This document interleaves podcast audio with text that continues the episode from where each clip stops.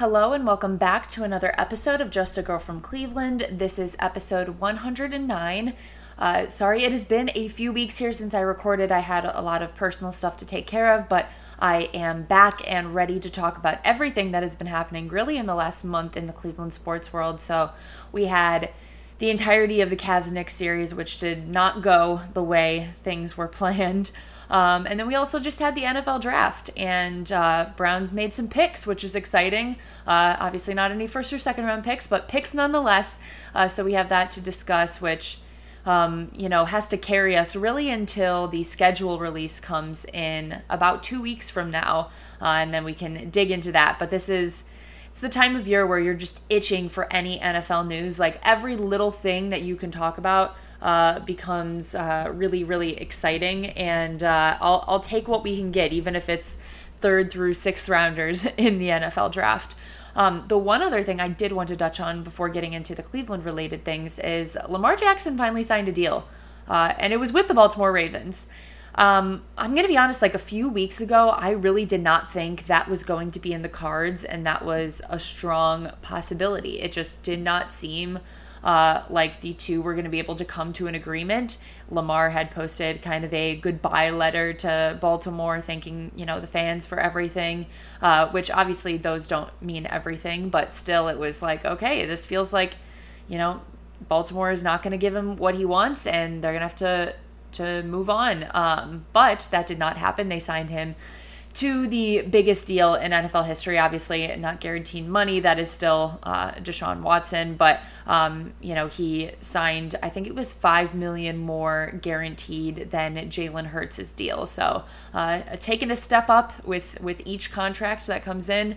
Um, I'm interested to see what happens with Herbert and Burrow. Obviously, those two are probably next up on the list it's weird because I think Herbert definitely deserves less money than Lamar and Jalen just based on the amount of success that they've had in the postseason, really. And um, I think he's going to get more than them because that's just how the cookie crumbles with these contracts. If you are the next one up, you are usually going to beat it and get more money than the guy who came before you. Uh, and then whenever Joe Burrow makes his deal, I'm so interested to see what happens there because we all know Cincinnati, a little bit cheap with their money. Um, and I don't think he should have to sign a team friendly deal um, just because he wants to be a good guy. Like he he has had a ton of success in the NFL, and um, honestly, in my opinion, deserves to be uh, the highest paid quarterback in terms of you know the contracts coming up. Obviously, if you know all things were equal, Patrick Mahomes should probably be the the highest paid quarterback. Um, but he's you know locked down in his deal for a long time. Uh, so with this group that is signing deals right now, Joe Burrow should definitely be number one. So interested to see how that all plays out with Lamar finally signing somewhere.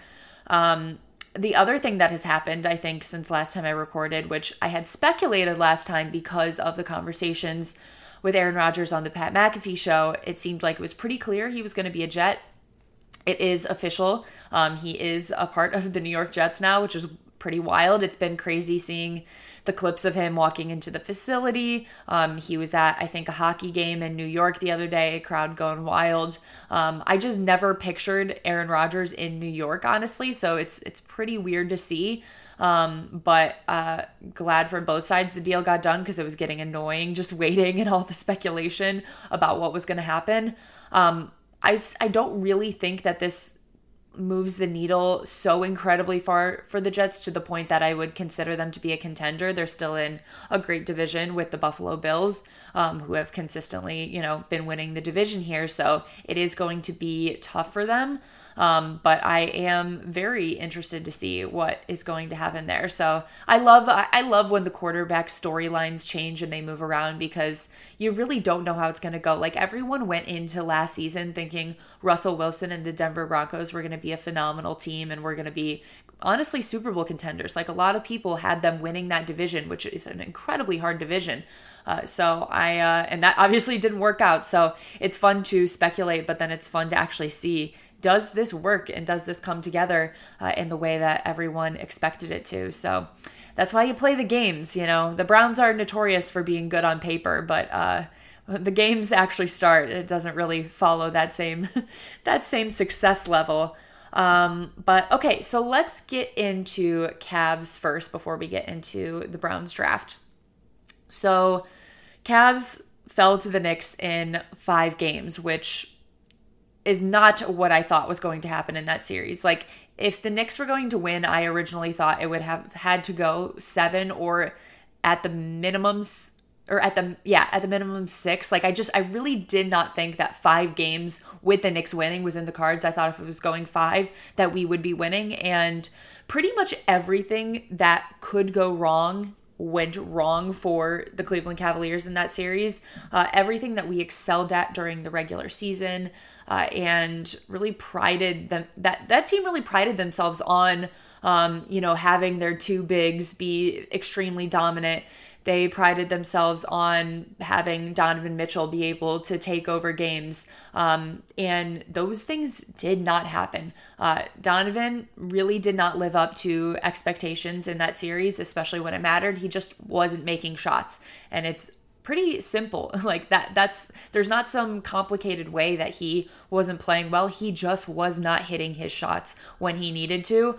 Um, and that made it really hard because you needed to be able to lean on your all-star and rely on him in those moments. Like he was someone who was involved in the mvp conversations early on in the season. Um, that is a guy you need to be able to rely on in the playoffs to get you a bucket when you need a bucket um, and then, like I mentioned, with the two bigs, I thought I, I I don't want to put Mobley and Jarrett Allen in the same category in this because I do think that Evan Mobley did a really good job on defense. He pretty much shut down Julius Randle for the entirety of the series, um, and I thought he was he was pretty strong there offensively. Mobley definitely struggled, um, and Jarrett Allen, man, he was the only word I can use was just soft. And look, I think Jarrett Allen seems like a great human being, a really nice guy. I've enjoyed you know, watching him in his interviews over the years in Cleveland, and he seems like a really stand up guy. But this was not it. This was not even close to what we needed from him in this series. Um, he even mentioned uh, in a in a quote after the series ended that you know he felt like the lights were too bright, uh, and that is not something you want to hear from a guy who was an all star last year um, and was supposed to be a, a, staple, a core member of the team in this playoff run. Uh, and he just didn't have it. He was soft on defense, getting pushed around consistently by Mitchell Robinson, which um, was not something I expected going into it. And then offensively, every time he went up with the ball, same with Mobley, very weak, just with no power, no assertiveness, um, almost like they're just trying to get the call and not really trying to actually make the basket, which you just can't do in the playoffs. You got to be trying to get a bucket there. Um, and it was really frustrating to watch. Um, Darius Garland was kind of up and down in the series. He had, um, you know, his really good game in game two where he was phenomenal, hitting everything. And he had moments where I felt like he could kind of take over games, um, but still, it, w- it, definitely wasn't enough from him either. Um, shockingly, Caris LeVert was the guy who I feel like really showed up in the series, which, man, it's funny just how everything works out because he was the one that everyone, including myself at times, was putting on the trading block um, leading up to the trade deadline. And it felt like he was the only one who could consistently, throughout the course of the series, make baskets. Um, so that was definitely uh, pretty shocking to see. And I feel like he earned some respect from a lot of people for what he did in that series. And I think it does show uh, that experience really matters in this league, especially come playoff time, uh, what it meant to have someone like Caris LeVert that you could put out there and have some confidence in him. Um, the other conversation that has come out from the series is about JB Bickerstaff and the job he did coaching. And look, you guys know if you've listened to this podcast for a while, I've I've defended him a lot because I I always think that people put too much on coaching sometimes when a lot of times it's just players not executing. And I still feel that in this situation that the players deserve way more criticism than JB does because it's pretty impossible to put together rotations that work when guys just aren't making baskets and aren't playing the type of basketball they're supposed to play. Like who was he supposed to put out there at a certain point who was going to perform well. I think um, it gets hard in those those situations to judge coaching as much when you can't rely on like three of your four top players to do anything. Um, so I don't want to completely blame JB, but there were some questionable moments um, in some of his rotations. Game one was very strange. We had seven straight minutes of Dean Wade, who was pretty awful. Um, luckily, JB did learn from that and was not putting him in the game after seeing what he did there. Um, at, at moments, honestly, too much Ricky Rubio time. Ricky has not been the same player this year as he was last season since his injury, which is very understandable. But it would have been, you know, nice for JB to recognize that and maybe not have him out there as much. Um, and I would have liked to see more Lamar Stevens minutes. And I know I have been pounding the table for him all season, but God, it really felt like he could have been useful more often in this series, just from an aggression and um, bringing a little bit of fire to the game standpoint. Like that is what Lamar Stevens does well. His teammates have talked about it on how he really gets people hyped up. Um, and he is a vocal leader on the court. And it felt like sometimes when everyone was crumbling and kind of um, going into their own shell. It felt like someone like Lamar would have been really useful to throw out there and just get some juice and get some excitement going. And I was surprised that JB didn't use that more, especially with the way that Jarrett Allen was playing. It felt like, you know, I know Lamar Stevens is not a true big, but if we wanted to go a smaller lineup, you could have thrown Lamar out there um, in place of Jarrett Allen and just kind of see what happens, see if it can light a little fire under them.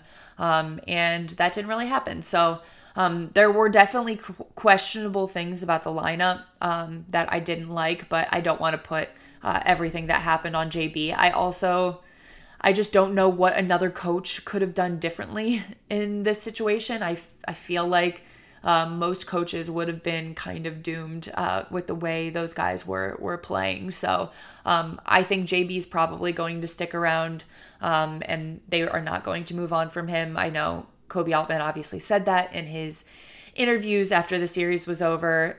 I don't I don't always buy into like what um, GMs or owners or anyone of you know a high level like that is saying in those interviews after a season ends because it usually is a lot of fluff um, a lot of you know coach speak where they're just kind of trying to put a bow on things um, so you know we've we've heard many you know presidents gms whoever say things and then two days later make a completely different decision um, than what they said publicly. So, not going to read into anything too much, but I do think JB is probably going to be safe at least for another year. Um, but yeah, pressure is on now because, man, that team should have been able to win a playoff series, especially looking at what's happening in the east and how wide open it really is. Like the bucks fell to the heat which was insanity. Um, you know boston and 76ers are facing off now.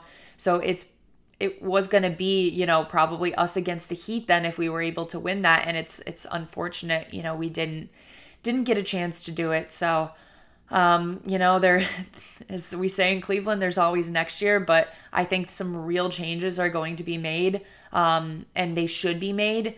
I, you know, I just don't know if the the two seven footers thing is going to work anymore. If that's what we're getting out of Jarrett Allen, I think you know they're more apt to move forward with Evan Mobley as the the future of the franchise in that sense, um, and maybe can get a shooting wing for Jarrett Allen in some some type of trade package. I still think Jarrett Allen is a valuable player and could bring value to another team, um, and they would want him. So interested to see if they do decide to make any moves like that. Um, again, Koby shut it down in his his press conference, but I don't know. We'll see if the right if the right trade is proposed. You never know um, what happens there. Okay, so let's get into NFL draft talk now. So the NFL draft finally happened. Very exciting. Um, it was, you know, it's less exciting after the Deshaun Watson trade last year because obviously the Browns do not have first round picks, um, which really just makes everything a little anticlimactic. Um, but we did have two third round picks, two fourth round picks, two fifth round picks, and a sixth round pick. And look, I, I was listening to a podcast actually earlier today, and they were talking about how they didn't like the Browns draft that much because they don't have any, didn't draft any players that they felt like could make an impact day one you know, that is hard to find when you're not taking a first or a second rounder. Um, those are where the guaranteed day one impacts are going to happen for the most part. Um, when you go to, you know, day two, day three in the draft, it, deeper in those rounds, it gets harder to find guys that are surefire going to make an impact player. Um, so I feel like the criticism is a little bit unfair just considering that their first pick was at 74.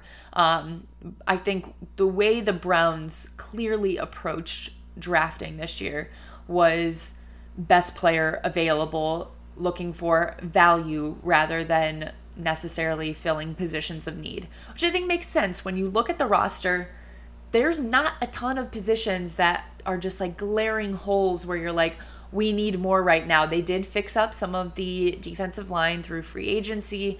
Um, so a lot of those holes are fixed. Um, and then they added some depth to it throughout the draft. Um, some depth for wide receiver, offensive line, quarterback, which I'll get into that, um, corner, and center. So all positions that aren't like, oh my God, we need a player to come out and perform right now, but it's still, um, you know, hoping to build for maybe two, three years down the road. You can develop a guy and have him, you know, become a bigger impact player uh, at some point. So I do like a lot of what they did in that sense. If that was their mindset going into it, I think some of the picks they made were pretty smart. Um, most of them I was confused by at first until I think I realized what their strategy was going into it um, because I just I thought maybe they would try like running back or linebacker or safety positions that you feel like maybe have a more um, immediate need, but uh, they can address those positions in other ways, and they may do that at some point. So. Um, not too concerned because I just don't feel like there was anything that we were like, oh, we have to get this during the draft. And if we don't, our team is going to fail. That's just not not how it works for this team right now. Okay, so let's go through some of the picks. Um, our first pick at pick 74, we drafted wide receiver Cedric Tillman from Tennessee um, you know, the Tennessee light bulb goes off there, and you just wonder if Jimmy Haslam had a little piece of that. Uh, I was pretty shocked that they took this receiver specifically because he's 23 years old, and we know how Andrew Berry usually trends much younger in the draft, um, just because he likes to get um, value out of those players. You know, if you have them on a you know five year or four year deal and um, you know they're a lot younger then you're able to re-sign them at a younger age or there's just a lot more value in there when you get guys in the league who are much younger rather than drafting older. But um, in terms of the receivers that were available in this draft he was one of the bigger receivers. Uh, like josh downs i know is um, still on the board at that point and he's like five foot nine really small um, so I think it was clear that they wanted a specific type of receiver, and that's probably why they took Cedric Tillman, um, someone who makes great contested catches, good catches in tight traffic, um, good hands in general. So I think that was the the type of guy they were looking for, and they got it. Um, so we will see if he's able to make an impact. The wide receiver room has quite a few guys in it now after some of the moves they've made. Um, so we will see. I don't know if they're intending to develop him to maybe replace either Amari Cooper or Donovan Peoples Jones down the line. We'll have to see what happens with their contracts. Um, I know Donovan Peoples Jones is going to be a free agent in 2024.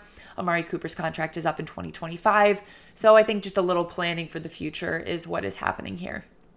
Um, then at pick 98, they took uh, Siaki Ika, a defensive tackle from Baylor. Big dude, massive dude, um, tested really poorly, and that was kind of the the knock to him um, because his measurables in terms of like size and uh, honestly size um, are you know the best of the best. That's what you're looking for in a defensive tackle, but uh, in terms of his testing at the combine, not so great. Um, I would was definitely surprised by this one because I felt like there were some other better players still on the board, but um, I do like that he is good on run defense, which is something that we certainly need more of on this team uh, after watching the abysmal performances by our run defense last season. Uh, so I do like it in that sense. Uh, if we can get some use out of him in that way, we obviously signed Dalvin Tomlinson in free agency, so just some extra help at defensive tackle that is much needed. Um, then to the fourth round at pick 111, we took Ohio State offensive tackle, go Bucks, Dawand Jones. Um, I think it's good to have some offensive tackle depth right now because there's some questions about Um, Jedrick Wills, they have not picked up his fifth year option as of the moment that I'm recording this. I, you know, I don't know by the time you're listening if they will have picked it up yet, but um, they have not picked it up at this point in time. So I'm not sure what their plans are for him in the future. Obviously, you have Conklin as well, who has battled some injuries over the years. So this is some good injury insurance as well. Um, I think depth there is always helpful, uh, especially in terms of you know creating those open running lanes for Nick Chubb. Um, also, just protecting your quarterback as well. Uh, always, always important things to have. Um, then at 126, we took an edge from Missouri, Isaiah McGuire. A lot of people were really excited about this pick. Um, felt like he was going to be a someone who could have a really good impact on this team. Um, and you always love some edge depth as well. Obviously, we moved on from Clowney, and we got um, Ogbonnia Okoronkwo in free agency. Edge depth, always good, good to build there. If you can surround, you know, Myles Garrett with some other good guys, Myles Garrett's always going to take off the pressure from, you know, other other people, and hopefully they can find ways to shine. So um, I liked that in terms of positional pick there. Then it gets interesting here, fifth round, pick 140. This is where we took a quarterback. UCLA quarterback Dorian Thompson Robinson. Um, I was shocked when I saw that come across that we took a quarterback, um, just because I don't feel like obviously that's something we need at the moment, considering the money we just invested uh, in Deshaun Watson. Um, and they have Kellen Mond and they have Josh Dobbs both on the roster as well. Um, it seems like maybe they're just not confident in those guys as a as a future backup and kind of just wanted to develop a rookie on a rookie deal to be a backup to Deshaun Watson, um, who plays you know maybe a similar style towards him. Um, you know, Dorian Thompson Robinson had a very successful college career at UCLA. He broke a lot of records there. He was, I think, you know, the leader in offense there because he played five seasons there. But um, I think, you know, it is smart to build um, up a backup quarterback on a rookie deal, but I just don't know if I would have invested, you know, pick 140 in doing that. I just don't think that was necessary at this point in time. But, you know, it's you're taking swings at any point in time when you are getting later in the draft. Like everything is is a guess at that point. So if they felt confident in it, who am I to say? Um, then pick 142, two picks later, uh, Northwestern corner Cameron Mitchell. Uh, if that rings a bell, we have another corner from Northwestern on our roster, Greg Newsome. Greg was very excited uh, over on Twitter when he saw that pick come through, uh, which I'm sure was fun for him. But um, I did like this pick because I think we needed a true nickel, a true slot corner on this team, and Cameron Mitchell seems like a guy who is going to be able to be that. Clearly, Greg did not like playing in the slot, has made that very well known to the public. Um, so I think this is a, a, good option. And we have enough guys on the outside. We've got, other than Greg, we have Denzel Ward, um, and we have Emerson, who was an awesome player for us last year, taken in the third round. Uh, so I think having a, a true slot here is is definitely going to be beneficial and was a was a good pick to make. And then our last pick, another Buckeye at pick 190, a center, um, Luke Wypler from Ohio State. Uh, always love taking Buckeyes. Felt good we had two. It just makes me happy to see uh, when we when we have those guys uh, on our on our roster because it makes me sad when like I think for a while we were taking a ton of LSU players and I'm like no I want to take Buckeyes. Um, so that felt that felt good. Um, I think this is a very telling pick in terms of they have a couple centers on the roster right now. Nick Harris, um, Dawson Deaton, who they who was injured all of last season, they drafted in like the seventh round last year. So I think he's kind of more of a non-factor. I'm not really considering him in the conversation. And then Ethan, Ethan Pocic, who they signed to a three-year deal in the offseason after, you know, he did really well last year uh, and really stepped up to the plate when Nick Harris went down in the preseason. Um, so Nick Harris is going to be um, a free agent, I believe, after this coming season. I want to say I could be wrong on that one, but um, I think that's important to note because they may be looking to move on from him and develop Wypler uh, to take over once they decide to move on from Ethan Pocic. We will see, but it does seem like drafting a center when you don't really need one is a little bit telling in that way.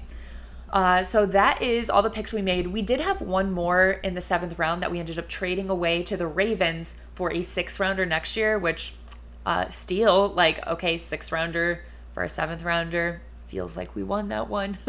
it's the little wins, you know. Like I said, we win the off season, we win on paper a lot of times. I'm gonna take what we can get because it's hard out here being a Browns fan sometimes. Um, but we did trade away that last pick, so um, you know it was overall I think successful. Nothing exciting or flashy because look, like I said, we didn't have these massive holes to fill. We didn't have a first rounder or a second rounder. Uh, so it's not going to be super flashy and exciting, uh, but nonetheless, you get better. You hope you hit on a couple guys. Honestly, even hitting on one in like rounds four through seven is like a big deal. So I'm pretty happy in general uh, with a lot of the moves they made. But um, now we have, like I said, scheduled release will come up in, I think they said May 11th might be the date for it. So I'm counting down the days so I can start planning out my fall schedule, what games I'm going to away, you know, what home games we have on what dates. I'm really just, it's such an exciting day. And no other sport feels that exciting with the schedule release, but NFL does it right. They do it right. It gets gets hyped up all the time. So, um, looking forward to it. Uh, thank you guys so much for listening and being patient while I wasn't able to record the last few weeks, but happy to be back. Um, unfortunately, couldn't talk about a good Cav series, so that's a massive bummer. But um, you know, onward and upward, and we've got Guardians going on right now, which also that's you know not super positive because they haven't been uh, very great yet. But look, it's early baseball, long season. I'm not going to get too worked up about it yet. Uh, and then we've got you know the Browns to look forward to as as we get towards OTAs and everything coming up. The Browns are in the Hall of Fame game, so uh, we'll have that to look forward to over the summer. Uh, and you know we just keep going. Uh, so thanks for listening again. If you could leave a review or rating, that would be great. Share with a friend. Uh, if they love talking and listening to things about Cleveland sports, you should probably share it with them. I would very much appreciate it. Um, thank you guys so much for listening. Go Cavs, go Guardians, go Browns, and have a good one.